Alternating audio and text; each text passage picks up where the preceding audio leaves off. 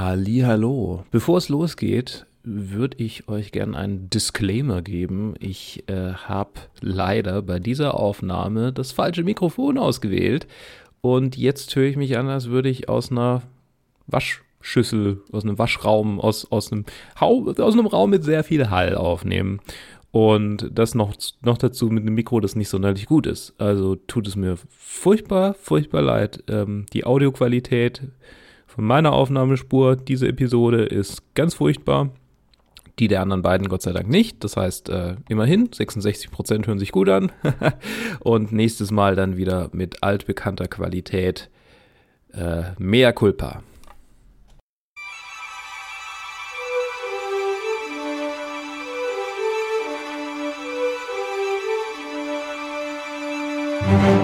Hallo, herzlich willkommen zu einer neuen Folge Top 250 in altbekannter Besetzung. Der Ted ist dabei. Hey!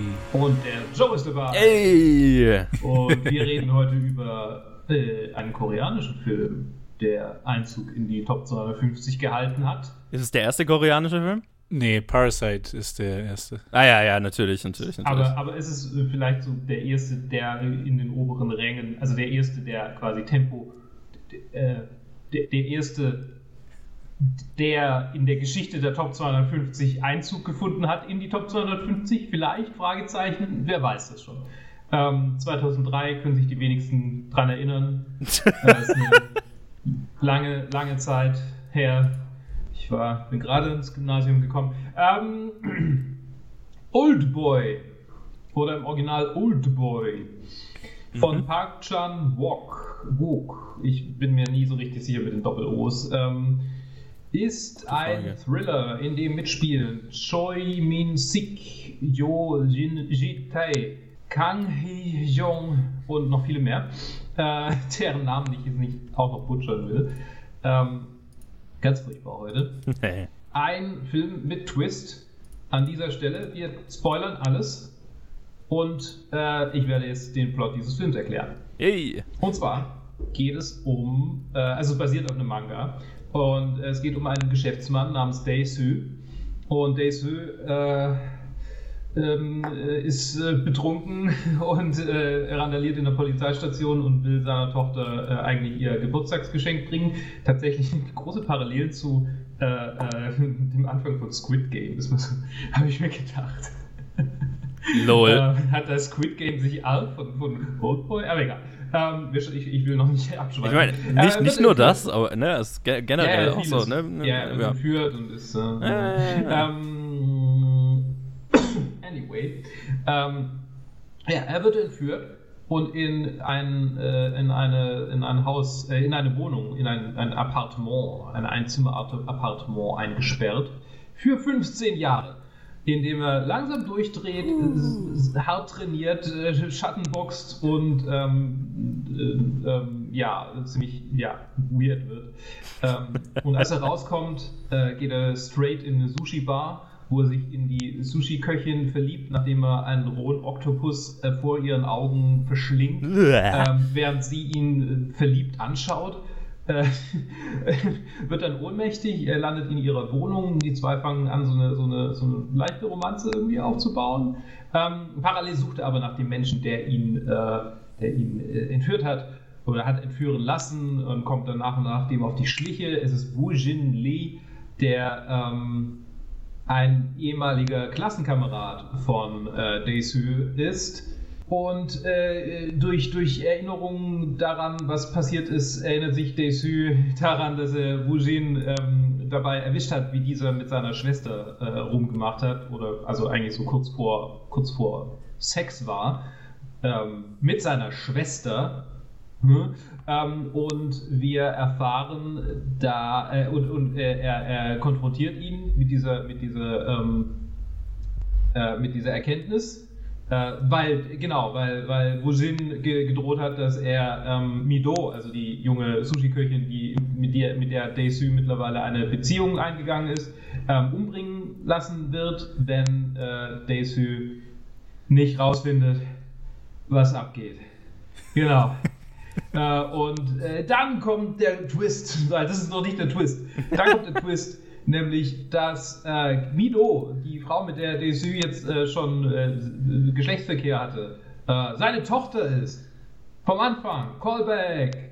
Ähm, und wir erfahren es in einer, wie ich finde, sehr, sehr schön inszenierten kleinen Sequenz, wo sie die Engelsflügel, die er ihr am Anfang schenken Oh, wollte, boy. als sie noch ein junges Mädchen war, aufsetzt und sich ins Bett legt und Jesus fucking Christ.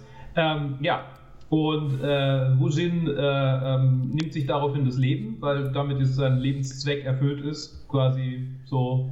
Und sagt ihm vorher noch irgendwie, ja, wir konnten damals mit unserem Inzest leben, so für uns war es okay, aber wird es für dich okay sein? Und ähm, ja, Daisy ähm, lässt sich von, von der Frau, die ihn davor schon ein paar Mal, als er in Gefangenschaft war, hypnotisiert hat, damit er sich auch wirklich in Mido verliebt, ähm, nochmal hyp hypnotisieren, um das zu vergessen quasi. Weil ihm gesagt wird, dass er sehr empfänglich sei für Hypnose und deshalb ähm, macht er sich Hoffnung, dass es funktioniert. Und die beiden umarmen sich vor einer tatsächlich neuseeländischen Kulisse, aber ähm, soll natürlich koreanisch sein. Also das haben sie in Neuseeland gedreht. Mhm. Ähm, Trivia, was weiß ich, warum das jetzt so relevant ist. ähm, und, und er lächelt und sein Lächeln wird langsam zu einer verzerrten Grimasse des Schmerzes und damit endet der Film. Der zweite Teil tatsächlich in einer Trilogie, What? die inhaltlich Was? überhaupt nicht aufeinander aufbauen, außer der Tatsache, dass es jedes Mal um Rache geht. Nämlich Lady Vengeance, dann Old Boy und dann Sympathy for Mr. Vengeance. Ist eine Trilogie. Habe ich auch Ah. sehr spät erst rausgekriegt. Okay, aber so wie die Cornetto-Trilogie, so eine thematische. Einfach. Genau, es ja. geht halt alles dreimal um Rache. Beim ersten, Im ersten Film geht es um äh, eine Frau, deren Tochter ihr weggenommen wird und die Verantwortlichen werden getötet von ihr. Hier geht es äh, um die, die Inzestgeschichte und ähm, Sympathy for Mr. Vengeance habe ich nicht gesehen. Da weiß ich gar nicht, um was es da geht. Genau. Ah, das ist Old Boy. Fangen wir doch mit äh, Ted an. Du hast den, glaube ich, noch nicht gesehen. nee, ich hatte ihn noch nicht gesehen. Und, äh, aber ich war, ich hatte von ihm gehört. Weil wie kann man nicht von diesem Film gehört haben? Ja. Aber ich habe immer weggeklickt, be- bevor es erklärt wurde. Weil es war mir immer bewusst, dass, okay, das ist ein Film mit einem Heavy Twist. Mhm. Aber dann wollte, also das ist so einer der wenigen, wo, man- wo ich es persönlich geschafft hatte, mich so, mich selbst im Dunkeln zu halten. Mehr oder weniger. Ich glaube, die Tatsache, dass, ähm, dass ich wusste, dass es so, so ein richtiger, so ein Heavy, Heavy Twist ist, hat, hat mich schon darauf vorbereitet. Ähm, irgendwann, also, was auch immer zu erwarten, dass ich am Ende auch gar nicht mal dann so geschockt war, wie ich es vielleicht in 2003 gewesen wäre als Neunjähriger. Ähm, oh Gott. Ich wäre so traumatisiert gewesen, wenn ich den Äh, als Kind gesehen hätte. Aber äh, vieles hat, hatte ich, also einige Sequenzen hatte ich schon davor schon gesehen. Also vor allem halt auch diese, äh, dieser Tracking-Shot Mhm. Ja. von der Kampfszene, Der, der der. Dieser One-Take, der halt Der einfach vielfach nachgeahmte Ja, äh, genau, äh, vielfach nach. Corridor-Fight. Man Äh, könnte sagen, er hat äh, mehrere äh, äh, Sequenzen in den, mit den John Wick-Filmen inspiriert. Ja, in den John Wick-Filmen, in den, also der, die Daredevil-Serie hat es mehrfach mal gemacht. ah, Oh ja, ja, ja, stimmt. Also, ja, Oh, also ja. ja. Ja, also absolut. je, jeder äh, Hand-to-Hand-Combat-Actionfilm hat irgendwie sowas mal versucht. cool. Ja, stimmt, stimmt, wenn man so drüber nachdenkt. Aber ja, also ich bin ganz froh, dass ich mich äh, im Dunkeln halten konnte. Ich, ich war hier, also ich hatte die Brutalität hatte ich erwartet. Den Twist hat, ich wusste, dass ich einen Twist erwarten muss. Deswegen vieles, das hat mich dann irgendwie nicht geschockt. Was, was, äh, was ich generell gut fand, ist, wie äh, erstmal die Action war klasse, die Schauspieler waren gut, es war irgendwie so emotionaler, als ich erwartet hatte. Ich dachte, das wird eher so halt wirklich so over the top Action und Rache und es geht um nichts anderes als Rache. Aber es war halt dann schon, es hat schon, es hat Noten getroffen, die ich so nicht erwartet hätte. Und dann eine halt, dann noch eine Sache, bevor wir dann wirklich dann, dann einsteigen, eine Sache, die mir aufgefallen ist während dem Frauen ist, dass er, und jetzt wundert es mich nicht, dass es auf einem Manga oder Anime basiert, weil viele von den Transition, von den Scene Transitions fand ich sehr äh, inspiriert. Also die waren so Mhm. involviert einfach. wie, wie von einer Szene in die nächste geleitet wurde oft. Und da macht's, also da wundert es mich überhaupt nicht, dass es auf dem Manga basiert. Ich hatte eine sehr gute Zeit mit dem Film. Sehr schön. okay, äh, ich hatte ihn schon mal gesehen. Ist noch nicht so lange her. Wir haben nämlich irgendwann mal beim Fantasy Filmfest haben die an die Dauerkartenbesitzer eine, wo, wo Oldboy geremastert wurde, haben diese, hat jeder Dauerkartenbesitzer so eine sehr geile Steelbook Limited Edition Schlag mich tot Blu-ray Wow, bekommen. Cool. Ja, und das war damals für mich so der Grund, ah, jetzt, jetzt schaue ich mir den mal an. So, ne? ich, aber ich kannte den Twist schon, also das war jetzt nicht so. Ich weiß nicht, ob ich sagen würde, ich habe eine gute Zeit mit dem Film, weil ich habe nach dem ersten Mal habe ich mir so gedacht, ja, okay, also heavy, äh, krasser Film und so weiter, echt geil gemacht. Ähm, muss ich, glaube ich, nicht nochmal sehen. So. Und das, dasselbe Gefühl habe ich, glaube ich, jetzt auch. Also ich bin jetzt auch, ich glaube, der, äh, ja, es sei denn, wir machen jetzt irgendwie einen Park Chan Wook äh, äh, directed by, ich glaube, sonst, also das ist schon, also es ist halt ein sehr, also sehr deprimierender Film und sehr dreckiger Film und Mm. sehr, ah, ja, also wie, wie, hat, gab's, hat man ja schon so ein paar in der Top 250 bisher, wo ich, wo ich mal so gesagt habe, okay, man kann das Production Design und so weiter förmlich riechen und schmecken und wie eklig das. Ja, also, mhm. So, äh, und dass die, also dass die Filme, also ja, ist, ist ja nicht so unbedingt so voll meins. Also ich bin bei dem Film sehr so, dass ich ihn sehr bewundere für das, was er macht, für das Storytelling und so weiter. Und für die halt, also ich meine, der Twist und so weiter ist natürlich krass und ist auch sehr geil inszeniert. Ähm, ist natürlich, also ja, einfach äh, sehr heavy und halt wahnsinnig unangenehm anzuschauen, halt alles. Also Mhm. auch die, also was mir halt immer, äh, also was mich immer mega abstößt, ist die, der Umgang mit den weiblichen Charakteren in dem Film. Was ja der Sinn ist, mein, ne, das ist die Geschichte und so weiter, aber es ist halt, oh boy, ähm, das schon, also, ja. Also, ja. Ja, muss man, muss man aushalten können, ne? Ähm, dafür, dass die Geschichte funktioniert. Und äh, ja, wie gesagt, das ist, der, das ist der Sinn der Geschichte und so weiter. Deswegen, aber ja, ist schon, ist einfach sehr, sehr, sehr heavy shit. Er ist auch sehr lang, also du musst, also gefühlt sehr lang, du musst, du musst dieses, in diesem Gefühl schon sehr lang sitzen. und Ja. ähm, ich, ich finde es immer, immer so ein bisschen lustig, dass er so als Actionfilm gesehen wird, weil das ist halt eigentlich nicht. Es gibt diesen Corridor-Fight und das war's so ein bisschen. Also es Nee, und ist, am Ende, es, ja. ist halt jetzt nicht so wirklich. Und halt am Ende, ja, klar. Aber ja, ja, ja und ja. Es, es ist ein sehr gut gemachter Film. Ich, die ganzen Transitions, die du schon angesprochen hast, die, die kicken mich tatsächlich sehr. Ähm, macht, ich wusste nicht, dass es auf dem Manga basiert, macht dadurch sehr viel Sinn. Ähm, ich habe mir tatsächlich beim Anschauen jetzt immer so gedacht, okay, der fühlt sich noch so ein bisschen in, den- in den 90, aus den 90ern hängen geblieben, so vom Stil her, ne? Mhm. Ähm, vom, vom Schnittstil auch und so weiter. Auch von der Farbgebung. Ähm, es, also es, man, man merkt, dass der noch so aus den 90ern nachhängt, äh, stilistisch. Und da, das, das mochte ich sehr. Also das, das wusste ich auch sehr zu schätzen. Und äh, ja, also so, viel- so viel, glaube ich, mal meine ersten Gedanken. Es ist ein sehr, sehr guter Film, aber es muss man, muss ich, muss ich immer erstmal verdauen dann hinterher. Luke, wie ist es bei dir? Ich habe äh, den.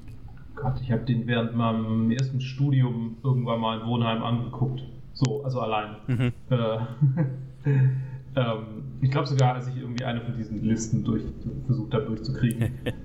Entsprechend hat er mich ganz schön äh, oh, äh, ge geschockt für eine Zeit. Also es war schon ganz schön heftig erstmal. Jetzt noch beim nochmal angucken, ich hatte, ich meine, der Twist war mir klar. Ich wusste nicht mehr, warum Wujin, also wie Desu zu Wujin steht. Also warum eigentlich ihm das alles so also warum er, ein, warum er entführt wird und Mhm. äh, also was quasi das Motiv von, von seinem Entführer ist. Ähm, wahrscheinlich tatsächlich, weil die zwei einfach so weit auseinander sind von ihrem tatsächlichen Alter, dass ich mir das gar nicht vorstelle. Also es ist so Ah, ja, weird, dass klar. die ähnlich alt sein sollen. Das ist so ist einfach ja. 14 Jahre älter. Vor allem, weil man auch in dem Flashback sieht nicht, also wer ist wer? Ich habe keine Ahnung. Also zumindest äh, nicht, wenn es mir nicht gesagt wird. So, das ist so, Ja, das stimmt. Ja. okay. das, das ist. Daran habe ich gar Da nicht muss ich- Sein Name komischerweise. wird genannt, aber es ist halt Ja. schwierig mit koreanischen Namen, weil es ist irgendwie so, ne, also wenn man es auch nicht so gewöhnt ist. Ja. Das ist schwierig. Ja, ja. Ja, ähm, ich mag den Film sehr. es, ich weiß, es ist, er ist ziemlich misogyn. Er hat das Problem, dass wenn man den Twist kennt, dass der Punch fehlt. Aber gleichzeitig Ja. puncht er trotzdem, weil es halt irgendwie so ein so eine totale Rache auf zwei Ebenen irgendwie. Also quasi der- einer will sich rächen, weil der andere sich, also äh, als Teil des Racheplans des anderen so. Mhm, mhm. Das ist so eine Rache-Verschachtelung. ich habe hab bewusst Racheception um, umschifft, weil das, weil das furchtbar ist. Ähm, für einen Freund dramatischer, äh, ähm, dramatischer Verstrickungen ist es, ist es ein, ein, ein Fest irgendwie. Es ist so, keine Ahnung, ich meine, mir fallen so viele dumme, witzige Taglines dazu ein, äh, so wie, keine Ahnung, Saarland the Movie oder so. ähm, Was? oder Game of Thrones Gone Wrong. so, keine Ahnung. Ich meine, vielleicht ist es der Nihilist in mir, ähm, der ich definitiv viel mehr war, als ich den Film das erste Mal angeguckt habe. Mhm. Weil er hatte seinen Impact, klar, aber gleichzeitig fand ich es auch irgendwie ziemlich. es ist schon so übertrieben alles, dass es eigentlich eine Ebene der Albernheit hat, dass es, dass es eigentlich schon wieder witzig ist. Für mich. Manchmal. So. Hm. An Stellen. An Stellen. Nicht, nicht, ich meine, es ist schon. Es ist schon dramatisch alles so, da ist, da, ist, da, ist, da ist Emotion drin, aber manchmal ist es einfach, keine Ahnung, wenn sie dann in diesem unglaublich übertriebenen Penthouse mit einem Bach sind und es ist Ich, so, also, ich, über dieses Penthouse würde ich gerne, also, so einmal an sich reden, weil ich habe mich jetzt während dem Anschauen gefragt, okay, habe ich so Villain Lairs einfach, ist das einfach so beliebt geworden in, in letzter Zeit, dass ich da einfach so viele inzwischen gesehen habe, dass es, dass diese Ästhetik mich eher nervt und die sind alle hiervon inspiriert? Oder war das, ist es Teil davon und diese schauen einfach immer gleich aus und also genau, ich habe mich eher gefragt, okay, hat das diese alle inspiriert und ich habe und ich habe mich deswegen schon so satt gesehen daran und fand es fast schon fast schon ein bisschen witzig.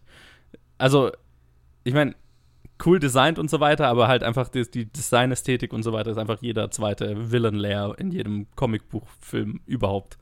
Schaut halt so Ja, aus, ne? Du liegst falsch. Das ist keine Ästhetik von Fiktion. Reiche Menschen haben tatsächlich solche Wohnungen. Reiche Menschen haben tatsächlich Ich mein- keinen Geschmack. es, es, es ist tatsächlich. Ne, Na, guckt also, euch ja. Haustours von Kanye an oder von, Ja, von, ja. von, von äh, Kim Kardashian. Ja, ich meine, jetzt nicht mehr, aber ne.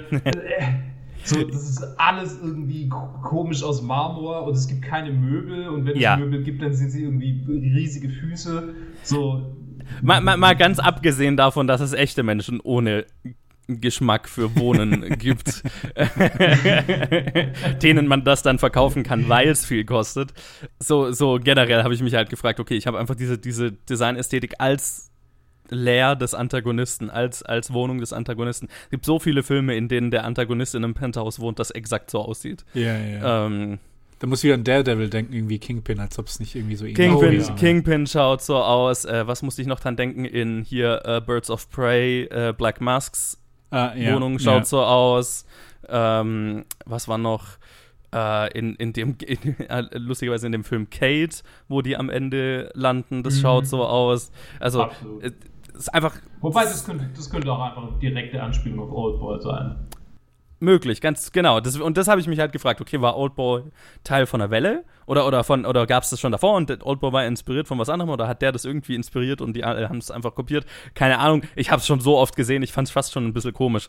Äh, vor allem mit diesem, mit diesem Schrank, der irgendwie so einfach nur so ein Betonklotz ist, der auffährt und die Dusche, die da mitten im Nirgend. Also, es, es hat einen humoristischen Charakter, deswegen einfach Es, schon. es, es erinnert mich immer so ein bisschen an Häuser, die ich bauen würde, wenn ich in Sims unendlich viel Geld habe.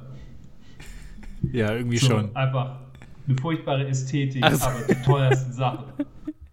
Nee, also hm, für mich war es, also zum einen, das Penthouse gehört dazu, aber auch vieles andere, äh, um nochmal ein bisschen nur zurückzugreifen, äh, hat es mich halt so, es war, es ist halt so auf einer anderen Ebene so übertrieben, dass ich es halt gar nicht Mhm. mehr als real sehe und vielleicht des, deswegen fand ich es gar nicht mal dann so so abstoßend, weil ich mich schon von vornherein distanziert habe, weil ich es als quasi Live-Action-Manga sehe oder halt Comic Ja. oder was auch immer. Aber diese Layer, auch so jetzt bei den Penthouse, die machen immer so Sinn, weil im Prinzip die zeigen halt einfach so die absolut fehlende Menschlichkeit bei den ganzen Mhm. Villains. Und hier hat sogar super Sinn gemacht, so im Nachhinein, weil es halt so einfach ein Mann ist, der so ein, sein einziger Lebensgrund ist einfach die Rache und was anderes hat er halt gar nicht mehr, seitdem Mhm. seine Schwester gestorben ist. Und deswegen macht es auch Sinn. Ich so, ah, ich bin reich geworden, nur um das zu machen. Also quasi alles nur mit dem Ziel. Und dann, dann natürlich kommt dann sowas wa- dabei raus. Und Sehr, äh, wie, wie heißt man es, utilitaristisch? Äh, Ja, äh, genau. Lebensbereich, so, ne, okay, du hast eine Dusche und du hast einen Kleiderschrank. Und alles andere ist eigentlich nur zum Beeindrucken der Leute, die du da reinführst. Ja, ist halt- und ist dann halt- sind so ein, so ein paar Tokens, ne, da liegen so ein paar Kameras, weil er war ja mal Fotograf und hat sich dafür Mm, interessiert. mm. Die liegen darum und dann noch so ein paar Fotos von seiner Schwester und so weiter. Also das, was sein Leben mal bestimmt hat. Genau. Und mehr ist es nicht. Ja, er ist halt so dieses, äh, was man, was, was ich immer auf YouTube-Thumbnails verarscht sehe, dieses Sigma-Mail, Alpha-Mail, äh, Entrepreneur. so stelle ich mir die Leute vor, so würden sie ihre Wohnung machen. den Sigma-Mail erfunden. oh. Aber, s- Aber so also sehe ich wahrscheinlich nicht erfunden, aber er wäre Teil dieser Bewegung. Ja, wenn der Film jetzt rauskommen würde, dann würden, dann würden Leute, also die würden diese Art von YouTuber würde Videos über ihn machen, also über den Villain. So. Fa- Fairerweise, das ist durchaus auch ein Film, der von denselben Leuten, die auch mir immer über Fight Club vorgeschwärmt haben, äh, Das wollte ich auch. empfohlen Ja, wurde. Es Ja. ist ein sehr dude-broiger Film. absolut. Das, Das wollte ich auch noch ansprechen. Ja, Ja. ja, ja. Stimme ich, stimme ich 100% zu. Ich glaube, das ist auch ein, äh, zum Teil ein Grund, wieso ich den so lange nicht angeschaut hatte. Mhm, Weil- Same. Weil er irgendwie genau auf derselben Ebene ist wie Fight Club. Und dann Fight Club ist halt zu Tode gehypt, auf dieselbe, von derselbe, von derselben Gruppe von Personen. Und dann wollt, dann hat es mir halt, ein Film hat mir halt dann gereicht. Und dann irgendwie Oldboy war dann immer so, okay, interessant, den mal an, anzuschauen, aber gerade kein Bock. Äh, aus diversen Gründen. Eine davon, dass halt, dass es halt so ein Dude-Bro-Film ist und so. Mhm. Ich meine, bei, bei, bei Oldboy fällt es mir noch ein bisschen schwerer, das, die, die Verbindung zu ziehen zwischen einem Dude Bro und äh, ausgerechnet diesem Film, beziehungsweise wenn ich dann anfange, mir darüber Gedanken zu machen, warum ausgerechnet dieser Film bei denen so anspricht, dann finde ich sehr problematisch. Ja, ja, ja. sehr schnell, ne? Also weniger offensichtlich als bei Fight Club, aber Ich finde einfach nur, vielleicht ist es hier halt auch viel einfach die Ästhetik, einfach nur vom Film. Und auch, auch beides ist natürlich auch Ja. dieselbe Ära so ein bisschen, ne? ja, ja. Ist die Action trotzdem ganz schön gut. Also, Die, die da Ja, ich- ist. Ja. Die, die da die, ist, die ja. da ist. Und ich meine, also das ist vielleicht auch ein bisschen dem Fakt geschuldet, dass zumindest äh, Joy Min-sik keinen Stuntman hatte. Mhm, So. mhm.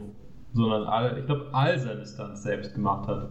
Hat auch Oktopusse lebende Oh, Jesus gegessen. fucking Christ. Das habe ich mir beim Anschauen gedacht. Das kannst du einfach vor allem zu der Zeit nicht drehen, ohne dass das wirklich macht. Und oh, Ich musste so lachen. Ich musste so Oh, lachen. what the fuck? wie viele, meine, es ist so, dass ich die einzige Trivia, mit der ich euch diese Episode nerve, alle, alle anderen sind eher so, äh. ähm, wie viele Oktopoden äh, für diesen Film gegessen wurden? Nur für diese Szene oder generell? Für diese Szene. Nee, generell, was weiß ich, aber halt für diese Szene. Also wie oft diese Szene quasi, mit viel, wie vielen verschiedenen Oktopoden diese Szene gedreht wurde. So eine Trick-Question. Einfach nur der der Grund, wieso du fragst, muss irgendeine absurde Zahl sein. Nee, eigentlich ist es gar nicht so. Wie, wie, es sind vier. Ah, okay. Ähm, ich dachte schon so irgendwie so 15. Aber Oh, ja, Ähm, ich meine, macht's nicht besser, ey.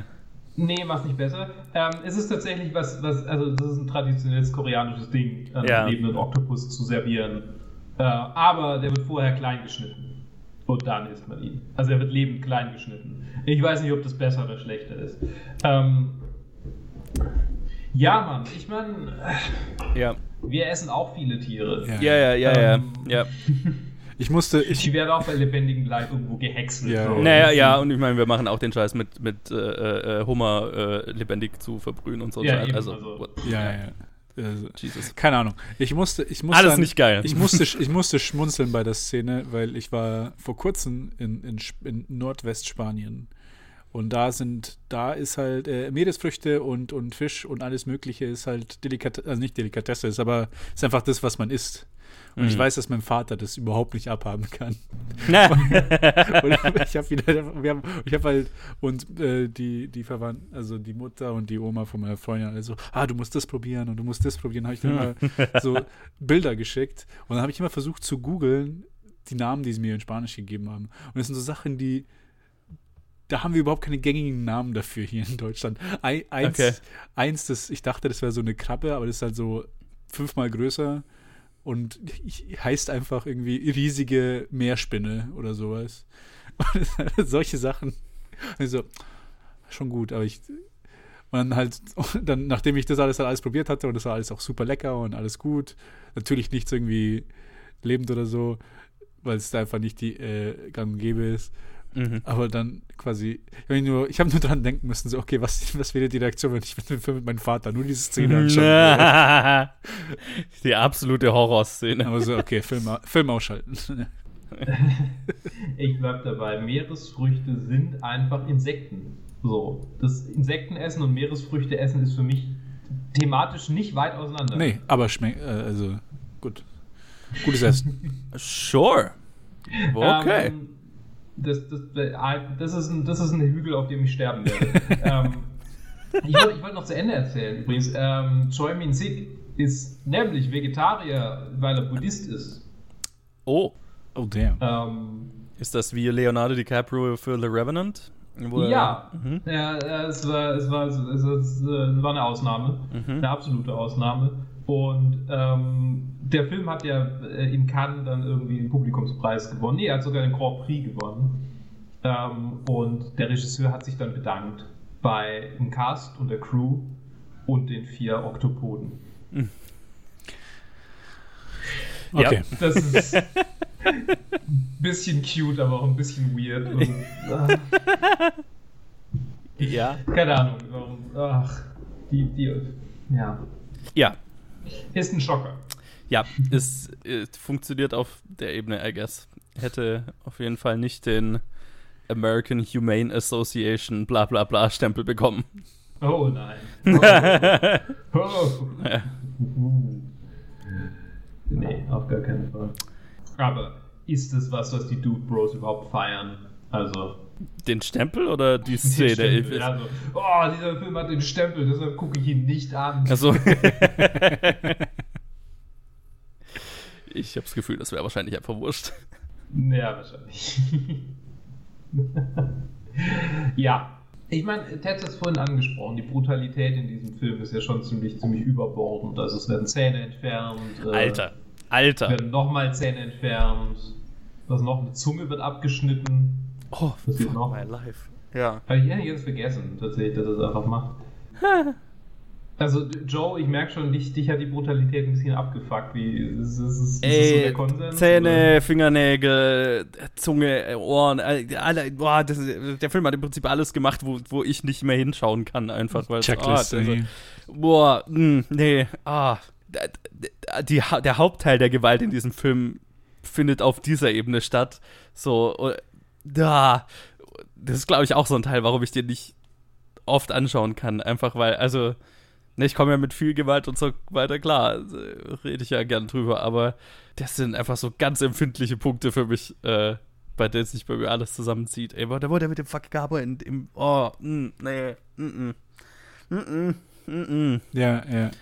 Es ist, es ist interessant, weil äh, so in, im modernen Kino, im modernen Film, wo halt Gewalt so omnipräsent ist in, in, in, Mhm. in Thrillern, aber wo es halt meistens halt so eine, so, ähm, sag ich mal, kraftlose Gewalt ist. Also man, man, So man sieht, man Entertainment-Gewalt, um, ne, ja, es ist Entertainment. Es geht nicht um Schmerz. Es geht darum, äh, Mhm. es geht um Kloppen, aber für Leute, die sich noch nie gekloppt haben, weil sie wissen Nee, es nicht, ist- dass es eigentlich wehtut. Ja, ja, es ist ästhetische Gewalt, ne? Genau, es ist, genau. Äh, Und ja. hier geht es halt wirklich nur, es ist halt im Prinzip Folter. Es ist, es ist nicht Ja. irgendwie. Und da geht es halt wirklich genau um den Schmerz. Und dann, das ist halt dann genau Ja. das Schwere dann beim, beim Zuschauen. Und dann halt auch hier das Effektive. Ja, ich meine, also genau, das, das jetzt sollte jetzt auch nicht falsch klingen, ne? Es ist extrem gut in dem, was es versuchen will. Nämlich es will ja, dass du, dass sich bei dir alles zusammenzieht und dass du voll äh, geschockt und abgeschreckt wirst davon. Und ja, das hat's bei mir auf jeden Fall erreicht. Aber, Ja. aber hallo. Es ist, es ist halt so ein, so ein, so ein gritty Thriller. Ich meine, das passt einfach so auch in diese 90er Jahre, dieses 90er Jahre Ding. War es Seven aus den 90ern? Ja, ja. Ende, Ja, Ende 90er. selb- selbes, selbes Zeitfenster 95. ungefähr, ja. Genau, Mitte. Mitte, genau, Mitte. ja, Ja, ja, also es ist so, ne, dieses, dieses, schon, es ist ja schon fast ein bisschen avantgardistisch vielleicht Mhm, auch, mhm. äh, dann einfach überbordende Gewalt in den Mainstream-Film zu packen. Wobei die Frage ist, war das überhaupt als Mainstream-Film gedacht oder war es mehr so ein Happy Accident? Weil ich habe das Gefühl, ich weiß nicht, wie das Marketing war, aber ich habe mal durchgeguckt bei den Awards und er ist auf ganz schön vielen halt so Genre-Festivals gelaufen. Ja. Ich, ich habe keine Antwort, ich weiß es gerade nicht. Ich weiß auch gar nicht so richtig, wie man das jetzt rauskriegen kann. ähm, ich weiß, dass er, dass er ein relativ großes Budget hatte mit 3 Millionen Dollar, Mhm. äh, aber weltweit ist auch nicht so wahnsinnig viel eingespielt hat. Andererseits ist es ein koreanischer Film und ich weiß nicht, wie IMDb den Worldwide Gross Ah, uh, ah, da würde berechnet. würd ich einfach nicht vertrauen, der, der Zahl. Und vor allem ist es halt, gerade bei einem Film, der nicht amerikanisch oder englischsprachig ist und so weiter, die machen ja, also gerade zu der Zeit haben die ja mehr ihr Geld dann mit, mit dem, mit DVD und Video und dann DVD-Verkäufen gemacht und so. Also da wirst du halt einfach keine Zahl finden. Eben, und das ist halt so das, ne? Und das spricht ja dann wieder mehr so für, für so Genre-Film, weil Ja. das sind ja eher so die Filme, die ihr, ihre Lebensdauer dann auf DVD und anderen Medienträgern. Der, der, der, der, der deutsche Verleiher oder Vertrieb, der, der hat beim Fantasy Filmfest die Remastered Blu-ray Steelbook Edition damit beworben, ne? Also, das ist die Crowd, die damit angesprochen wird. Ne, das war nicht umsonst. Ja, ja, genau. Und jetzt ist halt die Frage, nee, genau, das weiß ich schon. Jetzt ist halt die Frage, war das quasi, also war das ein Happy Accident, dass er jetzt auch so ein bisschen Mainstream-Erfolg hatte? Weil ich meine, ich werte es als Mainstream-Erfolg, dass er in der Top 250 ist. Ja, ja, definitiv. Und, ja. ja, ja, Ja, genau. es ist halt so äh, erstmal ein Genrefilm, der halt dann so gut ist, dass er halt für Aufruhr sorgt. Und dann Mhm. auf der anderen Seite halt das, was er halt zeigt, das ist halt wirklich, es ist halt auch teilweise mehr ein Film, den über der, der einfach nur durch, durch drüber, drüber labern äh, verbreitet wird, als dass ihn Leute wirklich anschauen, sondern man, man hat halt Na, von dem Film gehört. Und genauso wie, wie ich irgendwie so 15 Jahre, bevor ich mir den angeschaut habe, so, ja, ich habe ich hab von diesem Film gehört und ich weiß, was irgendwie so abgefuckt davon ist. Und genau deswegen habe ich von ihm gehört. Und viele, viele sehen ihn dann immer so, ah, okay, vielleicht so auf YouTube-Listen oder irgendjemand so, oh, the most messed up movies of the Ja, last ich meine, decade über, oder sowas. ich glaube, der kann halt über zwei Punkte äh, über Word of Mouth hat der halt seinen Erfolg gehabt. Und der Hauptpunkt ist, finde ich, der Twist. Ja. Weil der Twist ist, wovon dieser Film lebt. Ne, also ich finde auch, ähm, ne, also äh, genau, A, A ist es, also der verbreitet sich halt dadurch, dass die Leute sagen, Alter, du musst den Film gesehen haben, hey, der Twist ist so abgefuckt, holy shit, sowas abgefuckt, das habe ich noch nie gesehen. ja, Ne? ja. Und dann gibt es halt ein nicht kleines äh, Klientel an Filmliebhabern, die dann sagen, holy shit, das ist schnell, schnell, gib mir die DVD oder was, das muss ich mir sofort anschauen. ja. Findet ihr der Film, also das geht jetzt wahrscheinlich eher an dich, Luke, ähm, der Film kann ohne den Twist noch gut funktionieren oder verliert er deutlich dadurch, wenn man ihn weiß, bevor man ihn anschaut? Ich glaube, der Film lebt in dem Moment, wo du den Twist schon kennst und ihn nochmal anguckst, davon, für mich zumindest, dass die Dramatik des, so, des, des äh, herannahenden Unheils ähm, die Momente nochmal interessanter macht. Ich weiß nicht, wie es bei einem dritten äh, Watch wäre, Mhm. aber beim zweiten fand ich definitiv, hat er dadurch gewonnen, dass er so, keine Ahnung, wenn man die Brüder Löwenherz das zweite Mal liest, so, wo man halt weiß, so, okay, der stirbt am Ende. Oder, oder, sorry, falls ich jetzt Kindheitswunden für mich, für mich ist es, für mich ist es wie heute noch mein Herz tut weh. Ähm, oder halt, keine Ahnung, ich meine, was weiß ich, halt äh, XY-Medium, in dem jemand stirbt am Ende oder in dem was ganz Schlimmes passiert am Ende. Mhm. So, das, da, da lebt es dann davon, dass du. Also für mich ist dieser Twist einfach nicht so sehr mehr in seiner Twist-Ebene da, sondern einfach in der Implikation dessen. Also so ein bisschen, ich meine, das ist diese, diese die Dramatik des Moments, was ich ja eingangs schon erwähnt hatte, was mich, was irgendwie so ein, so ein Ding ist, was ich einerseits humoristisch wertvoll finde, so ein bisschen, aber andererseits auch die, diesen, dieses Ende so stark macht, weil es so, es fühlt sich so, so allumfassend an. Es ist nicht, es hat nichts mehr so richtig mit, mit menschlicher irgendwas zu tun, so ein bisschen. Also so, die Menschlichkeit wird, wird, wird dem Moment am Ende genommen, also da ist wenig, wenig keine Ahnung. Also ich meine, er nimmt sich ja literally selbst die Menschlichkeit so ein bisschen, mhm. deshalb. Ähm, oh, so, also, ja, und diese, diese allumfassende, dieses allumfassende Gefühl der, der ultimativen Dramatik, das fühlt sich so ein bisschen an wie so eine griechische Tragödie. Was bestimmt auch so ein Dude-Bro-Ding ist, im Übrigen. Ähm, Glaube ich. So, so damals. So, ey, hast du die neueste Tragödie gesehen? Keine Ahnung. Okay. Ich glaube, da ist ein bisschen Dude Bro Energie drin. Ähm, okay. In, in, in der, in der Tragik. Ja, ja, äh. Na, weil ich habe mich, ich habe mir halt beim Anschauen, also gerade jetzt, habe ich mir schon gedacht, naja, ich glaube, also ich finde es schade, dass ich den nie sehen konnte mit dem Twist am Ende, weil ich habe natürlich nie die Erfahrung gehabt, dass einem so am Ende so richtig der Boden unter den Füßen weggezogen wird.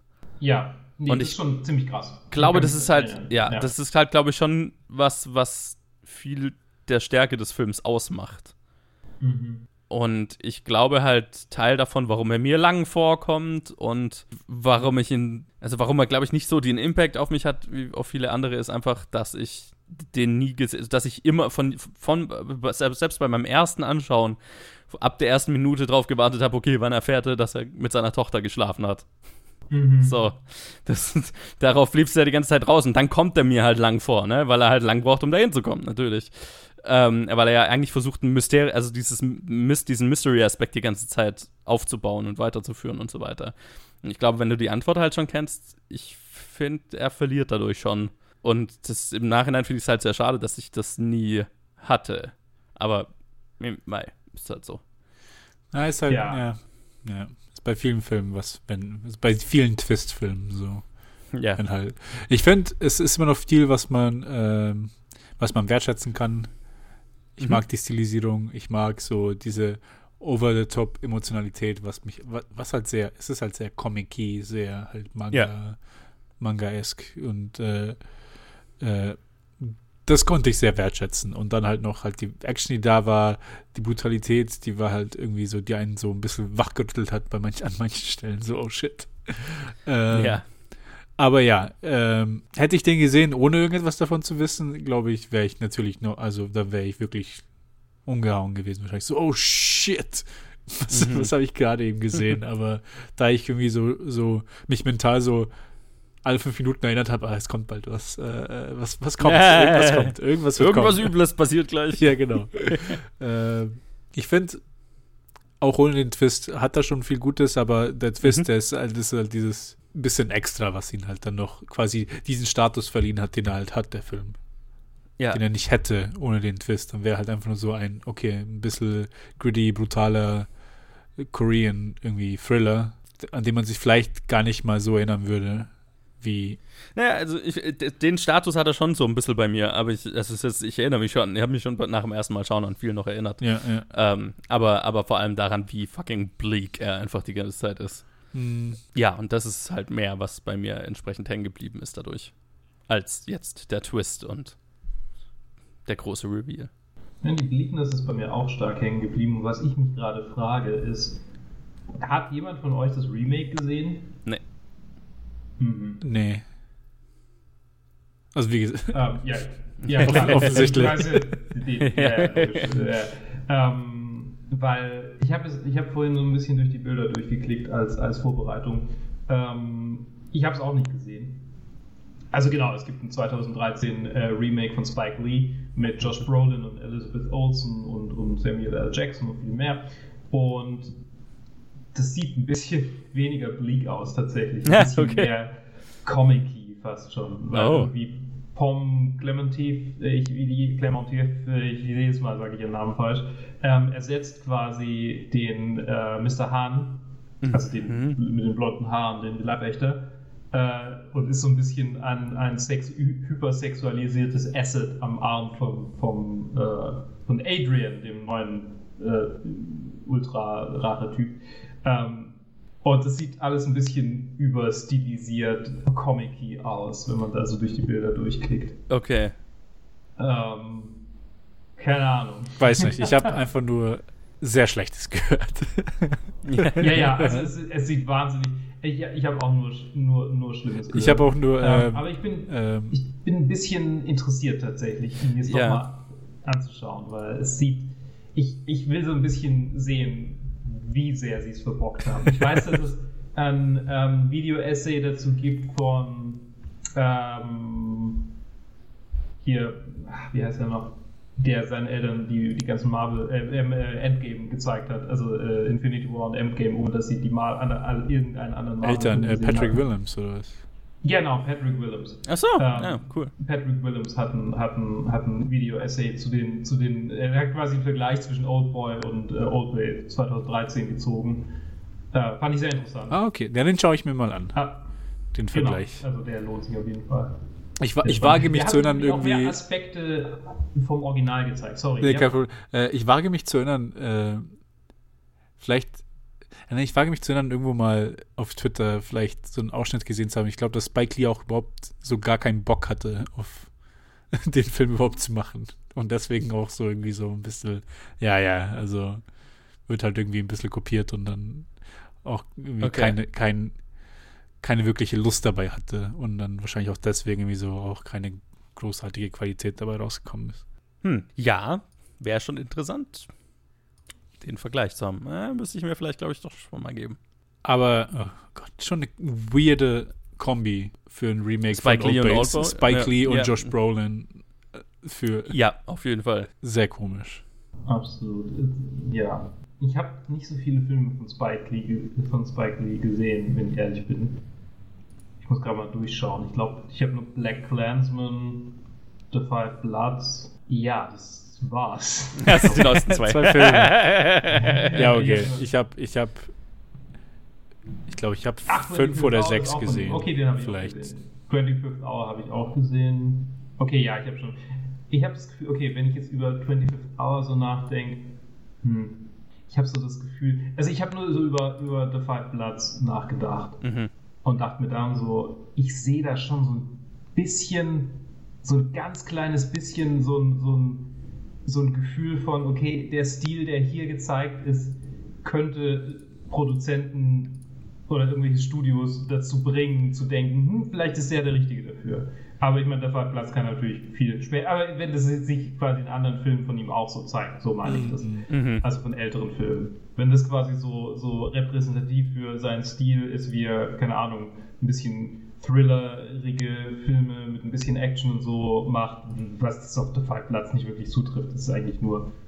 Naja, ich meine, äh, nee, also ich meine, hat, hat der schon in seiner äh, äh, Filmografie, ich meine, ähm, fuck, wie heißt er denn, äh, mit hier Denzel und dieser, dieser bank Ah, ja, Inside Man. Oh, fuck, äh, Inside Man, ja, genau. Der ist ja mehr dann eher die Richtung, ne? Okay. Ja, Also hat er schon auch gemacht, ja. Ja. Ja, aber es ist, es ist trotzdem weird. Es ist trotzdem eine weirde Entscheidung. Ja, ja, ja, das- das auf Also jeden es- Fall. Andererseits besser als Michael Bay. Also, Sure. ja, was wäre ja. wär das für eine Version gewesen? Ich meine, Oh, oh, oh. Nein, nein, nein. Äh, nee, ich meine, also die obvious choice, wo wir es schon von Dude Bro hatten, wäre natürlich eigentlich David Fincher. Ich meine, Für ein American Remake. Ähm, aber ja, keine Ahnung. ist schon eher, Ja. würde ich mal sagen. Ist schon, äh, ja, das ist schon seinem Stil näher. Naja. Ja. Ach, Ja. wieso können sie es nicht einfach lassen mit diesem dreckigen Ja. Remake? Das ist halt, halt, warum können sie nicht einfach lassen? Genau. Boah, wir bringen, äh, wir bringen, wir bringen asiatische Filme dem westlichen Markt näher, aber statt sie irgendwie mit, mit Untertiteln rauszubringen und den Leuten halt zu sagen, liest halt, machen wir einen eigenen Film. So, das ist eigentlich, eigentlich ist diese amerikanische Remake-Branche die, die deutsche Dub-Branche Ja. mit mehr Geld. Ja, ja, ja. Trifft's gut, ja. Guter Vergleich. Einfach ein paar Milliarden draufgeworfen und dann ist es das, der gleich, das gleiche Prinzip. So, die sind einfach zu dumm, sie mit einer anderen Sprache und Untertiteln auseinanderzusetzen und deshalb müssen wir ihnen das mit dem Löffel füttern. Ja. Spoonfeeden, habe ich gerade nicht übersetzen können. ja. Machen wir einfach eine verbesserte Version davon. Ja, genau. Das heißt, es ist nur eine verwässerte, eine verwässerte Tonspur oder ein verwässerter Ja, Film. Weil dann können wir ja auch ein bisschen mehr von den Profiten einsacken. Das wäre Genau. auch nice. Wäre das nicht nice. Ah. Fuck 'em. Fuck 'em Ja. ja, ja. Ja, ich meine, gelegentlich kommt mal was ganz Gutes dabei raus, aber der Ja. Track, Track Record ist nicht, ist nicht großartig. Sollen wir noch kurz über den Score reden? Oh, Weil der ist sehr, der ist sehr 90er Romanzen-Score, eigentlich, habe ich das Gefühl. Hm. Mehr als ein Thriller-Score. Ah, Ich habe jetzt leider schon zu viele Filme dran, sonst- sonst dazwischen gesehen. Ich kann mich gerade nicht dran erinnern.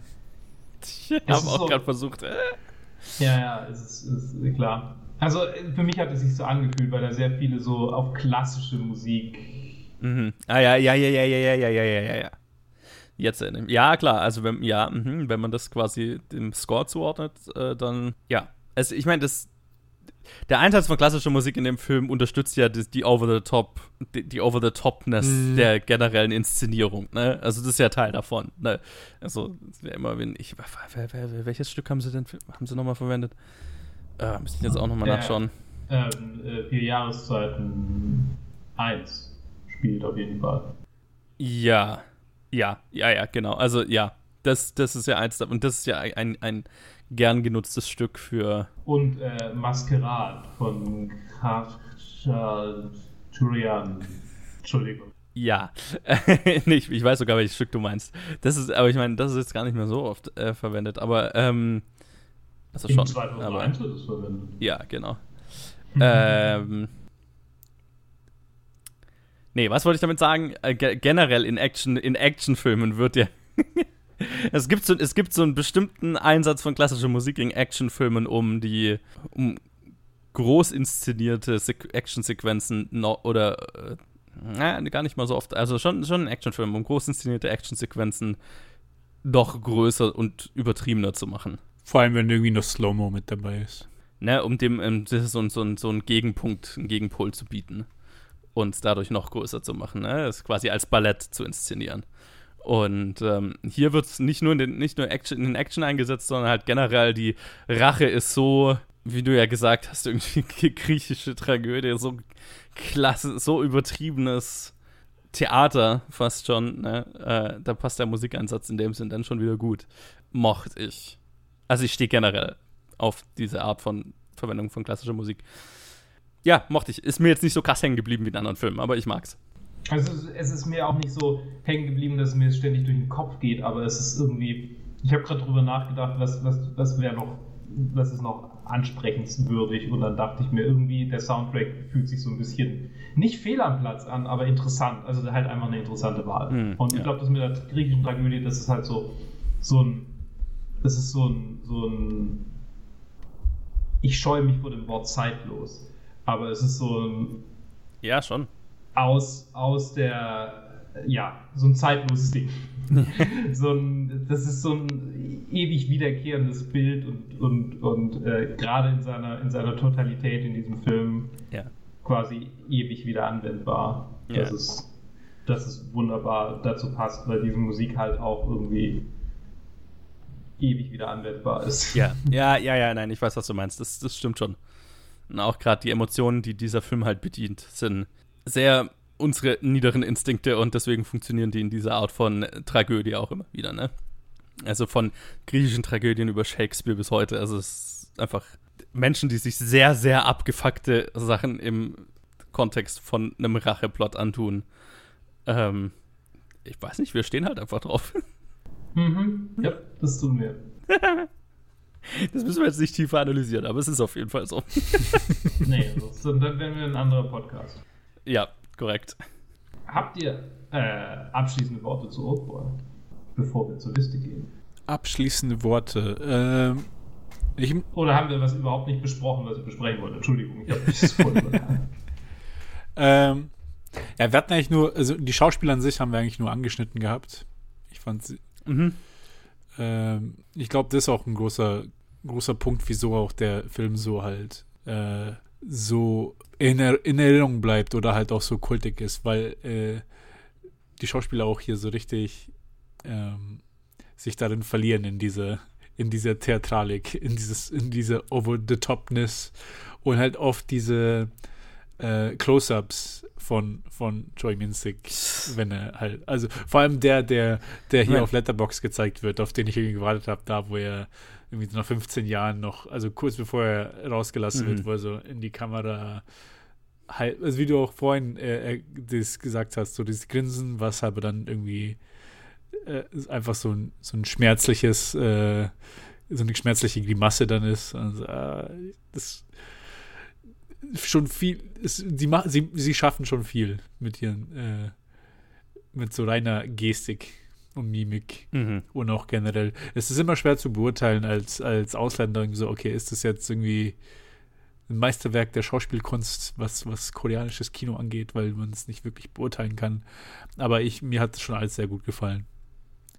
Ja, ja, durchaus. Also ich meine, er bleibt natürlich einfach in Erinnerung. Hätte mir jetzt generell noch gerne irgendeinen weiblichen Charakter ja gewünscht, der da mitspielen darf und nicht nur zwei weibliche Rollen, die absoluter Spielball in diesem Racheplot sind.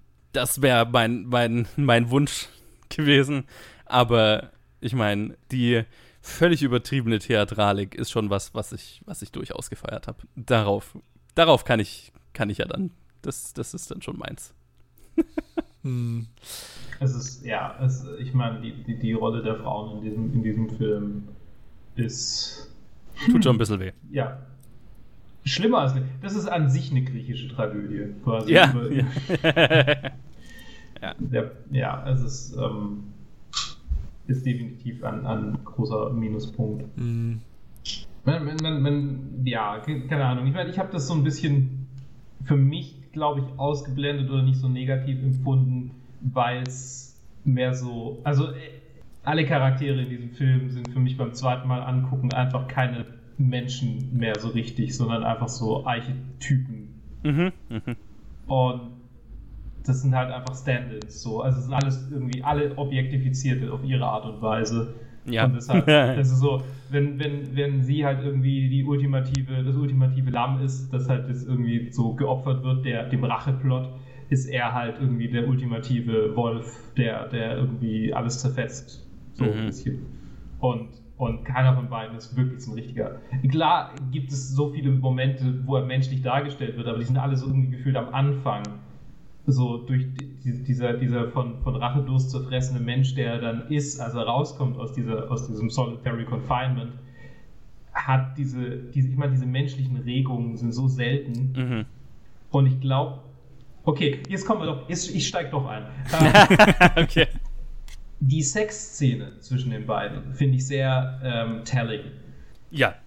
Ähm, und ich glaube, dass ihr damit. Ich meine, ihr wird generell Agency dadurch genommen, dass ihr Charakter halt am Ende, es gesagt wird am Ende, ähm, ja, sie wurde hypnotisiert, also ja. alles okay.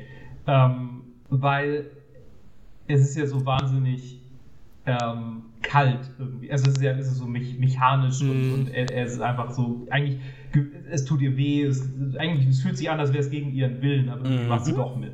Und mhm. das ist das, also es fühlt sich an wie eine Vergewaltigung, die da gezeigt wird. Und gleichzeitig ist es sie aber wohl irgendwie nicht, weil sie, ne, und das ist, das ist die, die, ist die, ist die Schwierigkeit der Szene in dem Moment. Und jetzt dachte ich mir so, wo ich das mit dem Wolf und dem Schaf gesagt habe, ist es, es ist quasi so wie deren Rollen gesehen werden vom, vom also es ist, es ist einfach nur ein Mittel zum Zweck, um ihre Rollen noch zusätzlich zu vertiefen, wenn man mal davon absieht, dass ihr, ähm, dass sie Sex haben müssen, weil sonst der Plot am Ende nicht aufgeht. Ja, ja. Ähm, keine Ahnung, ich meine, es ist wahnsinnig uncomfortable und es ist eine super creepy Entscheidung, es so umzusetzen. Und also ich habe ich hab schon ziemliche Gänsehaut gehabt. Der, also eine negative, natürlich. Ähm, und auf der anderen Seite kann ich sehen, warum die Entscheidung so getroffen wurde. Ja, ja, genau. Also ich, ich, ich, ich, bin da so ein bisschen hin und her gerissen, weil ich meine, der, der, Film will ja, also der Film erzeugt damit genau das Gefühl, dass er ja auch erzeugen will. Mhm. Deswegen, ähm, daran ist ja prinzipiell nichts verkehrt. Also ich hätte mir ganz gerne noch irgendein Gegengewicht dazu irgendwo im Film gehabt, ne? Das sind nicht die einzigen weiblichen Rollen, die sind, die, die, die Abs, der absolute Spielball, die absoluten Opfer in dieser Geschichte sind und alles andere ist, äh, aber die, und die, das tatsächliche Handeln wird komplett von Männern dominiert.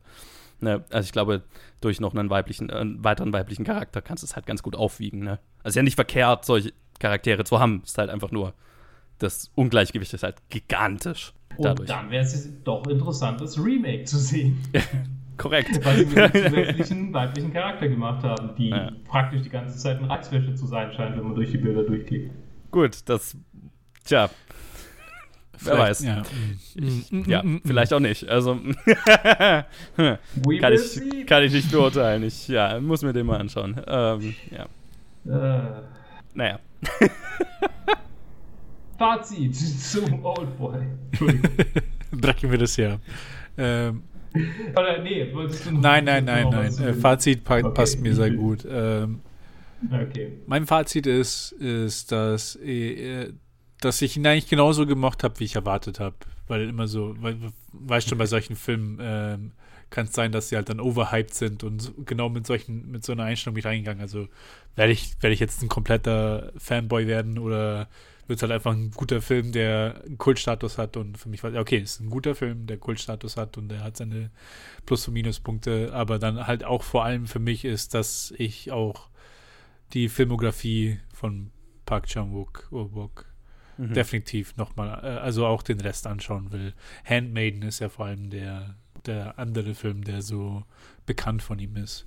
Und den habe ich einfach schon ewig im Regal ja, stehen, ja. muss ihn endlich mal anschauen. Und dann halt auch diese Sympathy for for Lady Vengeance und Sympathy for Mr. Ja. Vengeance sind, ist sogar halt auch von ihm. Also er hat auch die Trilogie gemacht. Ich weiß nicht, ob du vorhin Trilogie, mhm. nur Filmtrilogie gemeint hast oder ob es auch wirklich eine, also thematisch, also nur halt im, im weitesten Sinne thematisch. Nee, nee, ich meine, äh, ob das halt alles adaptiert ist, quasi alle drei Filme, von, ah. dann die gleiche Adaption ist, vom, dass, dass hm. diese thematische Trilogie erstmal gezeichnet wurde und geschrieben wurde, bevor sie umgesetzt hm. wurde. Ah, okay.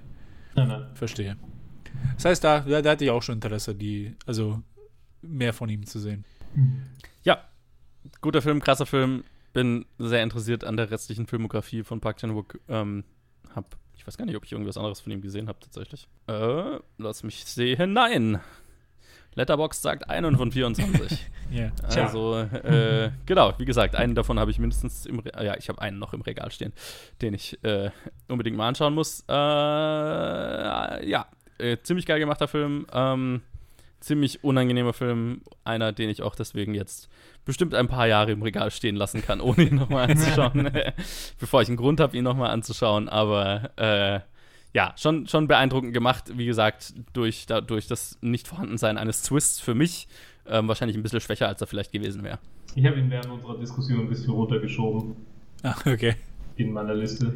Ähm, die Iffy-Teile sind jetzt so bei nochmal drüber nachdenken. Ich glaube, als ich ihn angeguckt habe, die Sachen sind mir schon aufgefallen, aber ich habe ihn noch ein bisschen mehr aus der Linse des Dude Bro äh, ähm, der ich, der ich war, als ich ihn das erste Mal angeguckt habe. Ich, ich, ich will dann noch, noch mal klar machen, also ich finde nicht, dass diese Iffy-Teile verkehrt sind. Ja. Sie sind nur, das Ungleichgewicht ist halt enorm. Also es ist nicht. Ja.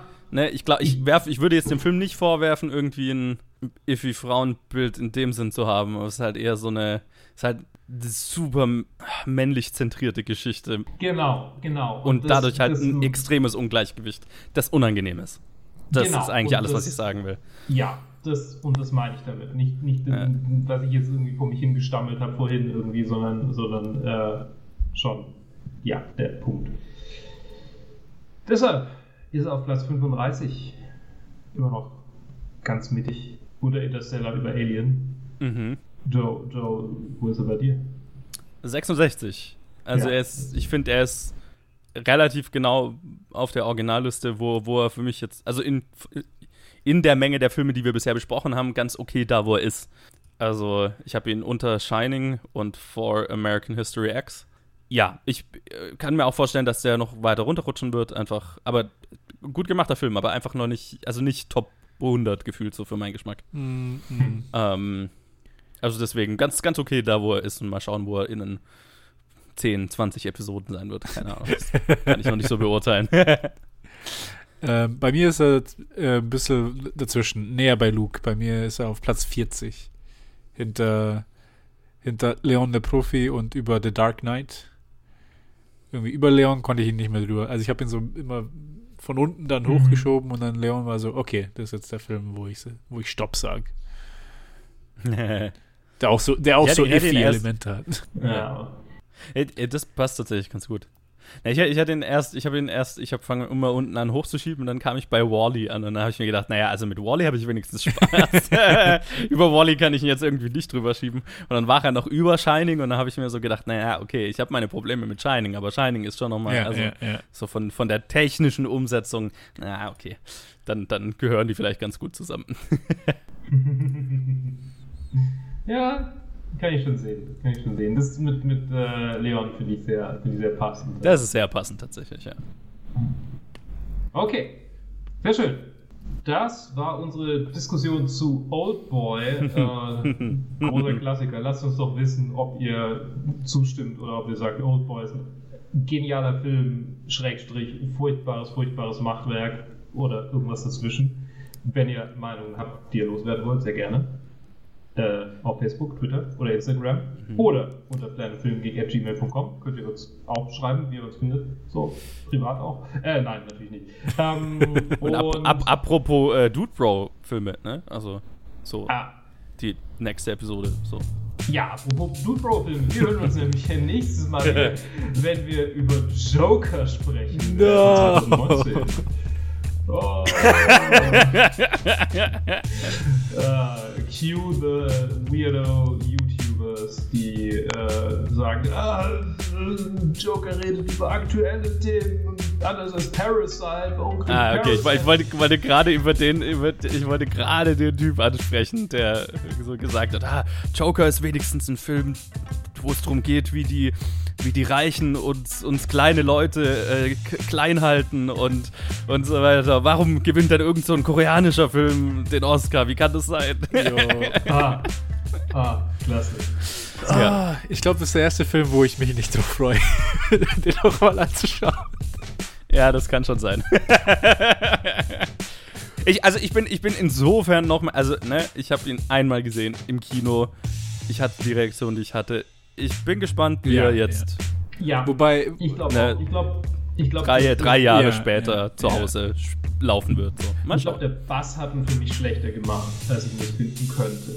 Mal schauen. sehen. Genau, jetzt einfach unabhängig vom, vom ganzen Kontext des Hypes und Ja. so weiter. wobei ich sagen muss, ähm, auf Letterboxd das, der Top-Review von Joker ist, ich glaube, mein Lieblingsreview auf der ganzen Webseite. also so ein Stern. If you've never swam in the ocean, then of course a pool seems deep. Und genau. Ja, ja. Also es, ja, das war ja auch so ein bisschen unser Review Ja, zu Joker schon, damals. ja. Aber wir werden sehen. Wir werden Ja. sehen. Wir werden sehen, aber bis dahin äh, bleibt doch äh, so äh, klar vorausschauend wie äh, Wu Jin Lee und Ciao. ciao.